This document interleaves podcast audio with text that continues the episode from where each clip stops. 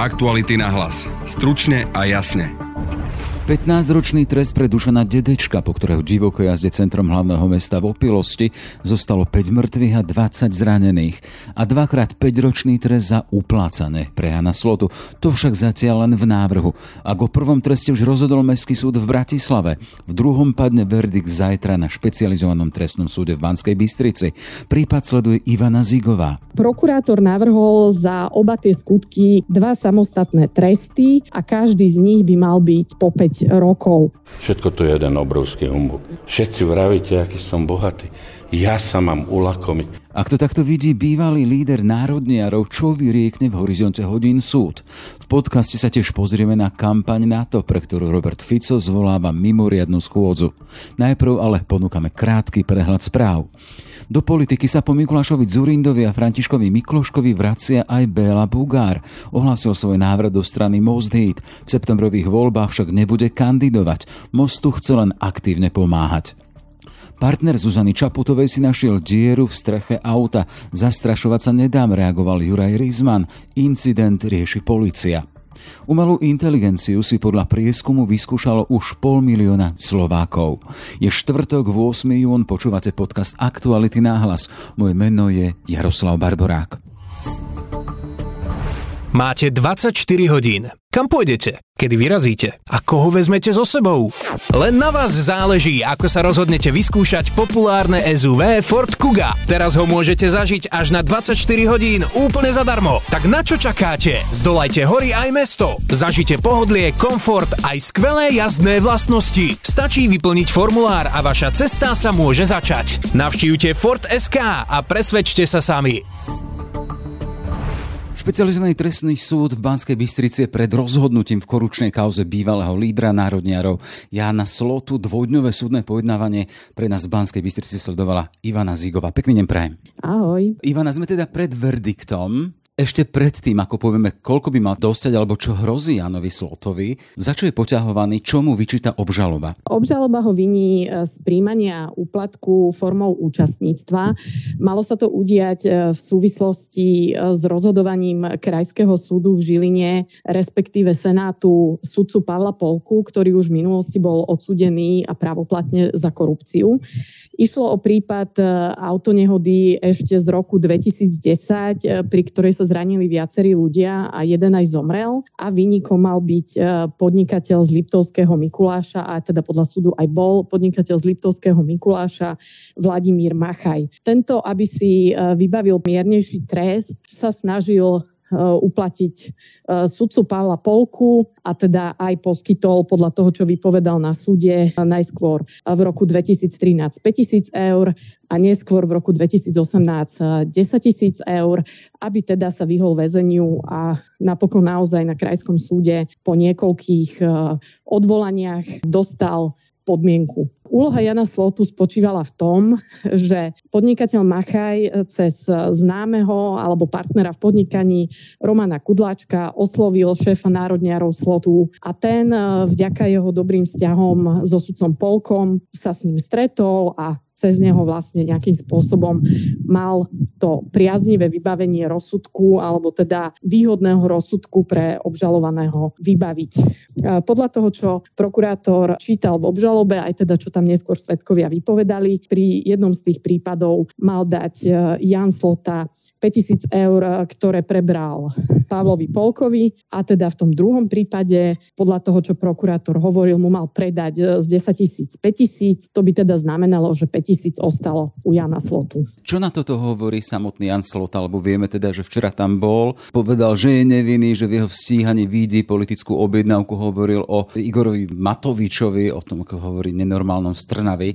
Chcem sa spýtať, akým spôsobom reagoval? Jan Slota odmieta tieto obvinenia, tvrdí, že nejaké peniaze nevzal ani teda pre seba a ani teda žiadne neodovzdával sudcovi Krajského súdu e, Polkovi. E, tvrdí, že to je celé vymyslené, vykonštruované a že je to teda na politickú objednávku a že orgány OČTK teda policajti, e, neskôr teda prokurátor, že od neho chceli, aby vypovedal o nejakých ďalších verejných činiteľoch, politikoch a podobne, čo on odmietol, pretože on nie je udavač. No a kvôli tomu podľa neho skončil na súde ako obžalovaný. No proste je to jeden veľký humbuk, ktorý si objednal, jak som už povedal, šialený Igor z Trnavy.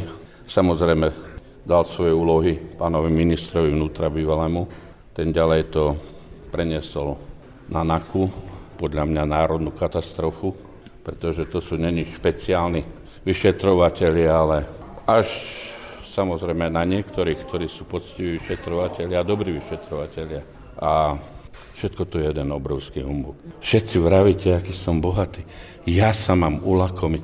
A ešte by som mal robiť pre niekoho, ktorého som v živote nevidel. To je teda jeho verzia udalostí a aj dnes teda opakovane jeho obhajca v záverečnej reči poprel, že by sa ten skutok mal stať vôbec, že by teda k akémukoľvek preberaniu úplatku alebo odovzdávaniu úplatku došlo. Čiže to je jeho verzia, ale... Ešte veľmi taká signifikantná reakcia pre Jana Slotu spočívala aj v tom, že povedal, že na čo by mu tých 5000 e, bolo vôbec treba, keď médiá stále o ňom písali dlhé roky, aký je bohatý a, a podobne. Média skutočne o ňom dlhé roky písali, že si užíval luxus e, nad jeho oficiálne príjmy. To je teda fakt. To, či by potreboval 5000, to už bude musieť podsúdiť sudca. Jasné, spomínala si, že verdikt alebo vynesenie rozsudku by malo byť už zajtra v piatok. Chcem sa ešte vrátiť k tomu, máme tu jeho verziu, ale sú tu svetkovia, ktorí hovoria čosi iné a ktorí majú potvrdzovať inú verziu. Na čom majú príbeh postavený oni? tak hlavnými svetkami sú jednak sudca Pavol Polka, ktorý pôvodne teda vypovedal o tom, ako mu šéf národniarov nejaké peniaze doniesol, práve preto, aby rozhodol v prospech konkrétneho podnikateľa, ktorého som spomínala. A ďalší svetkovia sú Vladimír Machaj a jeho známy, alebo teda v tom, v tom čase aj spoločne podnikali Roman Kudlaček. Vladimír Machaj opísal ako naozaj chcel vybaviť dvakrát priaznivejší rozsudok na odvolacom súde. No a keďže podľa neho bolo verejne známe, že sudca Polka dokáže na objednávku zariadiť e, ten výsledok podľa predstav obžalovaného, tak ho chcel osloviť. No a práve ten jeho priateľ Kudláček poznal Jana Slotu a keďže podľa Machaja sa všeobecne vedelo, že flota s polkom majú nadštandardný vzťah alebo majú proste vzťah, keď spolu sa môžu baviť aj o takýchto veciach, tak cez Kudláčka oslovil Jana Slotu. Ten podľa jeho výpovede po nejakých dvoch stretnutiach, jedno teda bolo v roku 2013 a to druhé v roku 2018, tak vždy potom e, po každom z tých stretnutí sa neskôr ozval a povedal v prvom prípade, že teda 5000 a v druhom prípade, že, že 10 tisíc. No a tieto peniaze podľa Machaja on skutočne odovzdal Kudláčkovi a ten ich mal v Žiline odovzdať Janovi Slotovi v hoteli Goldwing, v nejakom tam saloniku, v ktorom tam on e, fungoval. No a Kudláček síce pred súdom odmietol vypovedať včera, no čítali sa jeho výpovede z prípravného konania, v ktorých vlastne hovoril o tom, ako uh, tieto obálky s peniazmi Slotovi odovzdal v oboch prípadoch. Hovoril, že on už teda nevie, čo s nimi ďalej sa dielo, ale že mu ich odovzdal. On, že si ich spočítal pred ním, tie peniaze v obálkach a povedal, že to je v poriadku prípade figuruje ten spomínaný žilinský sudca Pavol Polka, ktorý ale už za korupciu aj odsúdený v inom prípade. Akým spôsobom reagoval on, lebo zachytil som teda, že on odmietol vypovedať dnes. Áno, Pavol Polka eh, je odsudený za korupciu na žilinských súdoch už e, v iných prípadoch a teda svedčila aj voči svojim kolegyňam e, z Krajského súdu. Tam dostal podmienku a aj finančný trest 150 tisíc eur. No a v tomto prípade prišiel na súd už ako keby pripravený nevypovedať. Sudcovi povedal, že vypovedať odmieta, nie však preto, že by teda vypovedať nechcel, ale preto, že nemôže a nie je zbavený mlčanlivosti. Jednoznačne z celej kauzy vyplýva, že e, sa mám vyjadrovať e, k veci, konkrétnej veci, ktorá už síce je právoplatne skončená a v tejto súvislosti platí pre sudcu aj po skončení funkcie povinnosť zachovať mlčanlivosť v zmysle paragrafu 30 odsek 10 zákona číslo 385 lomeno 2000 zbierky zákonov a ja som doteraz nebol zákonným spôsobom zbavený povinnosti zachovať mlčanlivosť. A naviac, keby som bol aj zbavený mlčanlivosti, e, tak e, ma nikto nemôže nútiť, aby som tej veci vypovedal. Tak to je zastavený, nastavený zákon, ja sa len držím právnych predpisov. Samozrejme, v spise sudca Michal Truban našiel rozhodnutie predsedničky Žilinského krajského súdu o tom, že ho mlčanlivosti zbavila už v roku 2021, takže na základe tohto rozhodnutia mu udelil poriadkovú pokutu tisíc eur, pretože si nemyslel, že má nejaký zákonný dôvod na to, aby odmietol vypovedať tým sa samozrejme sudca Polka nestotožnil a podal sťažnosť. E, celkovo jeho vystupovanie bolo veľmi sebavedomé a vyťahoval tam rôzne právne argumenty, takže naozaj tú skúsenosť súčasného ex-sudcu a v minulosti sudcu využil naplno dnes. On zároveň sa tam teda e, následne čítali výpovede z prípravného konania, kde v Lani, v máji a v júli vypovedal v tomto prípade. Vlastne oproti minulosti, keď vlastne k tomuto prípadu už vypovedal pred policajtmi, mierne to pozmenil a teda opakovane hovoril, že áno, že Slota teda mu nejaké peniaze doniesol, raz to malo byť v obálke, e, na ktorej bolo napísané 5000, a zase inokedy mal dávať nejaké, pri, pri tom e, ďalšom stretnutí mal dávať na stôl nejaké bankovky, v oboch prípadoch mal byť e, podľa toho, ako to on opisoval v tej výpovedi, Jan Slota pod vplyvom alkoholu, dokonca, že nadával na justíciu, nadával aj Polkovi. No a teda Polka v tej pozmenenej verzii a teda v prípravnom konaní, v pozmenenej oproti tomu, čo vypovedal pred, už pred týmto prípadom a čo vlastne aj otvorilo to stíhanie Jana Slotu, tie jeho výpovede, tak oproti tomu to zmenil v tom, že už hovorí o sebe ako o človeku, ktorý tie peniaze nezobral. Že teda áno, on mu nejaké tam akože pred neho položil, ale on si ich nezobral. A toto bude na samotnom teda e, Senáte špecializovaného trestného súdu, ktorý to vyhodnotí. E, ty si spomínala teda, že už zajtra v piatok by mal byť rozsudok. Nie je to rýchle? Ako vyhodnocuješ tú rýchlosť postupu Senátu? Treba povedať, že naozaj, že takto na prvý pohľad sa to uh, môže zdať uh, veľmi rýchle. Je to v podstate tretí deň, ale naozaj uh, treba povedať aj to, že z tých troch hlavných svetkov v podstate dvaja uh, odmietli pred súdom vypovedať, takže sa akoby len tak nejako zrýchlene prečítali tie výpovede z prípravného konania, takže toto určite o niečo e, skrátilo celý ten proces. Ani sa k svetkom nevyjadroval e, obžalovaný, keďže Jan Slota pre bolesti už včera to pojednávanie opustil už počas jeho priebehu, pretože hovoril, že má teda bolesti nohy, aj prišiel teda na súd e, podopierajúca barlov, takže aj o to, že on by sa vyjadroval ku každému svetkovi sa, sa to v podstate skrátilo. Čítali sa tam nejaké listinné dôkazy a vyzerá, že e, sudcovi to stačilo. Dnes teda zazneli záverečné reči, ktoré tiež neboli nejako zásadne dlhé.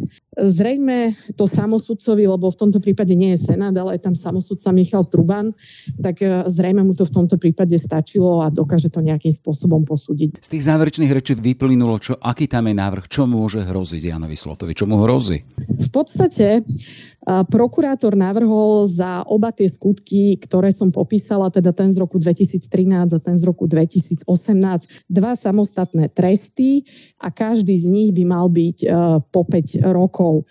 Teda v prípade, že by ho súd e, odsudil, teda Jana Slotu, podľa prokurátorovho vysvetlenia by si najprv odsedel prvých 5 rokov a potom tých ďalších 5 rokov. Takže dokopy by to mohlo byť až 10 rokov, ale sú to dva samostatné tresty, ako to, ako to zdôvodňujem zdôraznil prokurátor. No, na druhej strane zo strany obhajoby e, zaznelo, že žiadajú oslobodenie Jana Slotu, pretože nepovažujú to dokazovanie na hlavnom pojednávaní za presvedčivé. E, podľa nich celá obžaloba je nedôvodná a účelová a teda, ako si už spomínal v úvode, tak e, oni hovoria o nejakej politickej objednávke. No a v súvislosti so svetkami, tak hovoria o tom, že ide o svetkov kajúcnikov, ktorí teda buď mali úplatok prijať, alebo mali uplácať, alebo teda ten úplatok nejakým spôsobom sprostredkovávať. A teda sú sami v postavení, keď vypovedajú aby sa vyhli trestu. Takže toto je tá verzia obhajoby. Samozrejme, ako si aj ty povedal, bude to na sudcovi, ako to celé vyhodnotí. Už máš informáciu, či zajtra príde Jan Solta do Banskej Bystrice vypočuť si rozsudok? Túto informáciu nemáme, ale nepredpokladám, že by prišiel, keďže po svojej stručnej výpovedi, lebo on tiež následne odmietol odpovedať na otázky a teda povedal iba nejaké svoje stručné stanovisko a stručný komentár tých udalostí, ktoré sú opísané v obžalobe, tak uh, už vtedy zahlásil, keď odchádzal pre tie bolesti, že sa nebude zúčastňovať ďalej pojednávania v celom tom jeho priebehu, tak predpokladám, že nepríde, ale možno prekvapí a príde, uvidíme.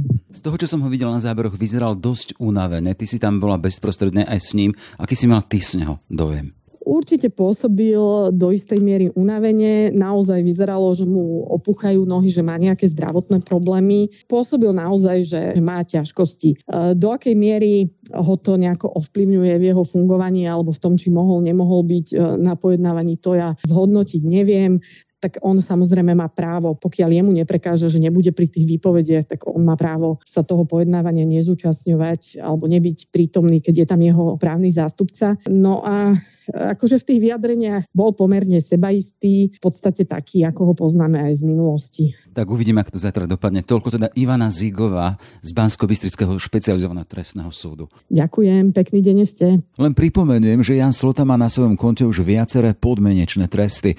Či už to bolo za ohrozovanie mravnej výchovy mládeže, alebo za nehodu pod vplyvom alkoholu a pokus podplatiť svetkov.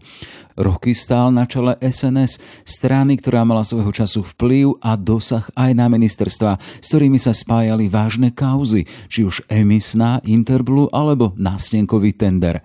Pre nevýhodný predaj emisí padli traja ministri SNS a hoci Jan Slota tvrdil, že nikdy nikoho z Interblu nevidel a ani nevie, kto to je, z peňazí z tejto kauzy malo byť financované lietadlo, ktorým sa vozil. So zisteniami prichádzal novinár Adam Valček. Exminister Ficovej vlády Jan Počiatek zazna nahrávke z roku 2019 hovorí o Slotovi ako o kráľovi, ktorý oholil ešte aj Fica, a to práve v kontexte emisnej kauzy. Nástenkový tender dostal exministrov SNS Janušeka a Štefanova dokonca do väzenia.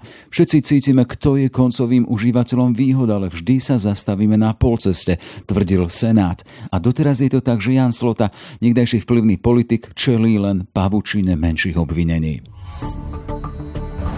Predseda parlamentu oznámil, že mimoriadna schôdza k možnému ovplyvňovaniu volieb zo strany NATO bude najbližšiu stredu. Vyžiadal si Robert Fico a jeho smer. Tvrdia, že aliancia chce ovplyvniť septembrové predčasné voľby platenou kampaňou. V Bratislave to už stihol odmietnúť samotný šéf aliancie Jens Stoltenberg. Ako sa k tomu stavia Peter Bátor, slovenský veľvyslanec pri NATO? Rozhovor s ním robil Marek Biro. V tom dokumente bolo napísané, že ju treba urobiť teda na jar a na leto, tak aby sa stihla pred voľbami. Doslova to tam bolo napísané napísané, aby to bolo stihnuté do volieb. Áno, ale to bolo povedané tak, nie že aby to bolo stihnuté do volieb, aby sa tie voľby nejakým spôsobom ovplyvnili, alebo tam napísané, že aby sa to stihlo dostatočne do volieb, aby tá kampaň do volieb nezasahovala. Takto to treba čítať. A hoci keby som bol konšpirátor, keby som bol na druhej strane, tak to na to by už muselo byť veľmi prefikané, aby do dokumentu, ktorý dá verejne na web stránku, napísalo, že poďme spraviť kampaň a ideme s ňou ovplyvňovať voľby a ideme to robiť potajomky, akurát to dáme na web stránku a hoci kto sa môže prihlásiť, hoci kto si to môže stiahnuť, hoci kto si to môže prečítať. Keby sme chceli niečo takéto konšpirovať, tak to nie je niekde na web stránke. Takže odmietate to, že na to sa snaží manipulovať voľby na Slovensku, možno nejakú verejnú mienku? Tak ako povedal generálny tajomník, e, na to sa snaží e, brániť e, demokraciu a všetkých svojich 31 členských štátov a nie niekde zasahovať. Na to nikdy nemá za cieľ manipulovať veci. Každá kampaň, a mimochodom jedna kampaň prebieha tu už posledných niekoľko rokov, volá sa My sme na to, je normálne s logom na to, stále sa o nej hovorí. Aj jej cieľom je v zásade ukazovať a vzdelávať o tom, čo je na to. Čiže keby som chcel povedať, aj jej cieľom je manipulovať verejnú mienku pozitívne, aby sme vedeli viac o to, ako funguje rovnako táto kampaň, ktorá, ktorá bola niekde na papieri zatiaľ, stále je len na papieri mimochodom, tak má za cieľ vysvetliť, prečo je v slovenskom záujme pomáhať ďalej Ukrajine, lebo je to, je to jednoducho o našej bezpečnosti. Toto nie je len o Ukrajine, to je proste o bezpečnosti každého jedného občana Slovenskej republiky. Na to sa obáva nejakých myšlienok, aké sa na Slovensku šíria, že potrebuje túto kampaň začať? Je to aj v iných krajinách takáto kampaň podobná? Veľmi podobné kampane sú v mnohých krajinách, dnes pre takmer vlastne vo všetkých členských krajinách, nie v rovnakom čase, ale na to si robí svoje vlastné prieskumy, sleduje iné prieskumy a vidí, že v ktorej krajine aké sú nálady a keď identifikuje, že napríklad toto je niečo, na čom by sme mohli popracovať, lebo je to v našom spoločnom záujme, tak, tak jednoducho navrhne nejakú kampaň. A povie, že proste toto je niečo, čo by sme chceli robiť, skúsme to vyhlásiť a, a ak sa nám podarí tú kampaň zrealizovať, jednoducho poďme do toho. Ani, ani jedna z týchto kampaní nie je tajná. Tak ako to bolo v prípade vlastne aj s tými dokumentami, ktoré vlastne predseda tejto politickej strany Smeru sociálna demokracia, vlastne, ktoré ukázal na tlačovej konferencii, svedčia o jednej veci, že nič nebolo spravené v tajnosti. Keby to bolo v tajnosti, tak je to utajovaná skutočnosť, aby to nikto sa o tom nedozvedel a tým pádom by sa s tým nedalo mávať na tlačovke. Aj to je dôkaz toho, že všetko je urobené transparentne. Tu, tu nikto nič nezatajuje, lebo nemáme dôvod zatajovať. Tie kampane sme robili v minulosti, bude sa, bude, budú sa robiť aj v budúcnosti. Jedna práve prebieha už niekoľko rokov, nikto sa nestiažuje. Tie kampane napríklad boli robené aj za minulých vlád vrátane vlády Roberta Fica. Ja rozumiem, že nemôžete moc komentovať možno domácu politiku a Roberta Fica, ale možno e, tak zo strany e, NATO. E, nejde o prvé strašenie, ktoré Robert Fico na NATO vyťahol. Nedávno hovoril o nejakom stretnutí úradníkov vládnych, ktorí mali podľa neho v Bruseli vybavovať, aby NATO a Európska únia zasiahla proti našej opozícii. Ako vôbec vnímate toto, že z NATO sa stal nejaký strašiak? Lebo je to veľmi populárne, akože veď to je od nepamäti. A teraz, ak chcem dať taký disclaimer v tomto, že ja, ja teraz nebudem komentovať uh, bývalého premiéra Fica, ani iných politikov na Slovensku menovite, lebo to mi neprináleží, ale budem rozprávať všeobecne o to jednoducho. Toto slúži najlepšie vyvolať v ľuďoch strach, lebo, lebo je to najrychlejšia emocia, naj, uh, najrychlejšie na ne viete surfovať a najrychlejšie potom viete cez ňu získavať nejaké body. Toto presne sa deje z NATO, lebo je to veľmi populárny terč. Uh, lebo keď poviete idete na to a dáte ho do zlého svetla, tak, tak automaticky to vzbudí reakciu, to vzbudí emóciu a potom to je, že aha, to zle na to. Hej? To, je, to je presne to zle na to, ktoré sem poslalo vojakov, keď bolo najhoršie, keď sa celé Slovensko balo, že vojna príde sem. Mm. Tak to je presne to zle na to a tie členské štáty, ktoré tu dnes majú vojakov na svoje vlastné náklady, to sú tí istí vojaci, že keby sa nedaj Bože niečo zomlo, tak oni budú, o, oni budú o, riskovať svoje životy aj za našu bezpečnosť. A, a môžeme o tom rozprávať takto, ako to napríklad robíme my. O, zostale delegácia, vôbec naša diplomácia, ministerstvo obrany, alebo to môžeme hovoriť tak, že si budeme viac menej vymýšľať a budeme rozprávať o tom, že NATO je organizácia, ktorá nám tu chce manipulovať verejnú mienku, ktorá tu chce zvrhnúť vládu, ktorá vlastne je agresívna a chce viesť vojnu. Len akurát dodnes sme nejak neukázali, že akú vojnu s kým chceme viesť, lebo dokonca NATO na rozdiel od Európskej únie dnes ani nedodáva žiadny smrtiaci materiál na Ukrajinu. Keď niekto hovorí, že NATO tu vedie vojnu s Ruskom, dajme tomu cez, cez Ukrajinu, tak proste NATO, NATO neposlalo ani jednu pušku na Ukrajinu. O tomto sa nehovorí, ale hovorí sa o tom, že čo všetko na to zle tu chce urobiť a zatiaľ sa ukazuje, že ani jedno z tých obvinení, ktoré na adresu na to padli za celé dlhé roky, sa neukázali ako pravdivé. Aktuality na hlas. Stručne a jasne. Sme v závere, len pripomeniem, že na portáli Aktuality.sk si môžete prečítať prepis celého rozhovoru s veľvyslancom Bátorom pri NATO. Ak máte čas a chuť, štvrtkový podcast Ráno na hlas ponúka rozhovor so sociológom Romanom Džambazovičom. Aktuality na hlas. Stručne a jasne.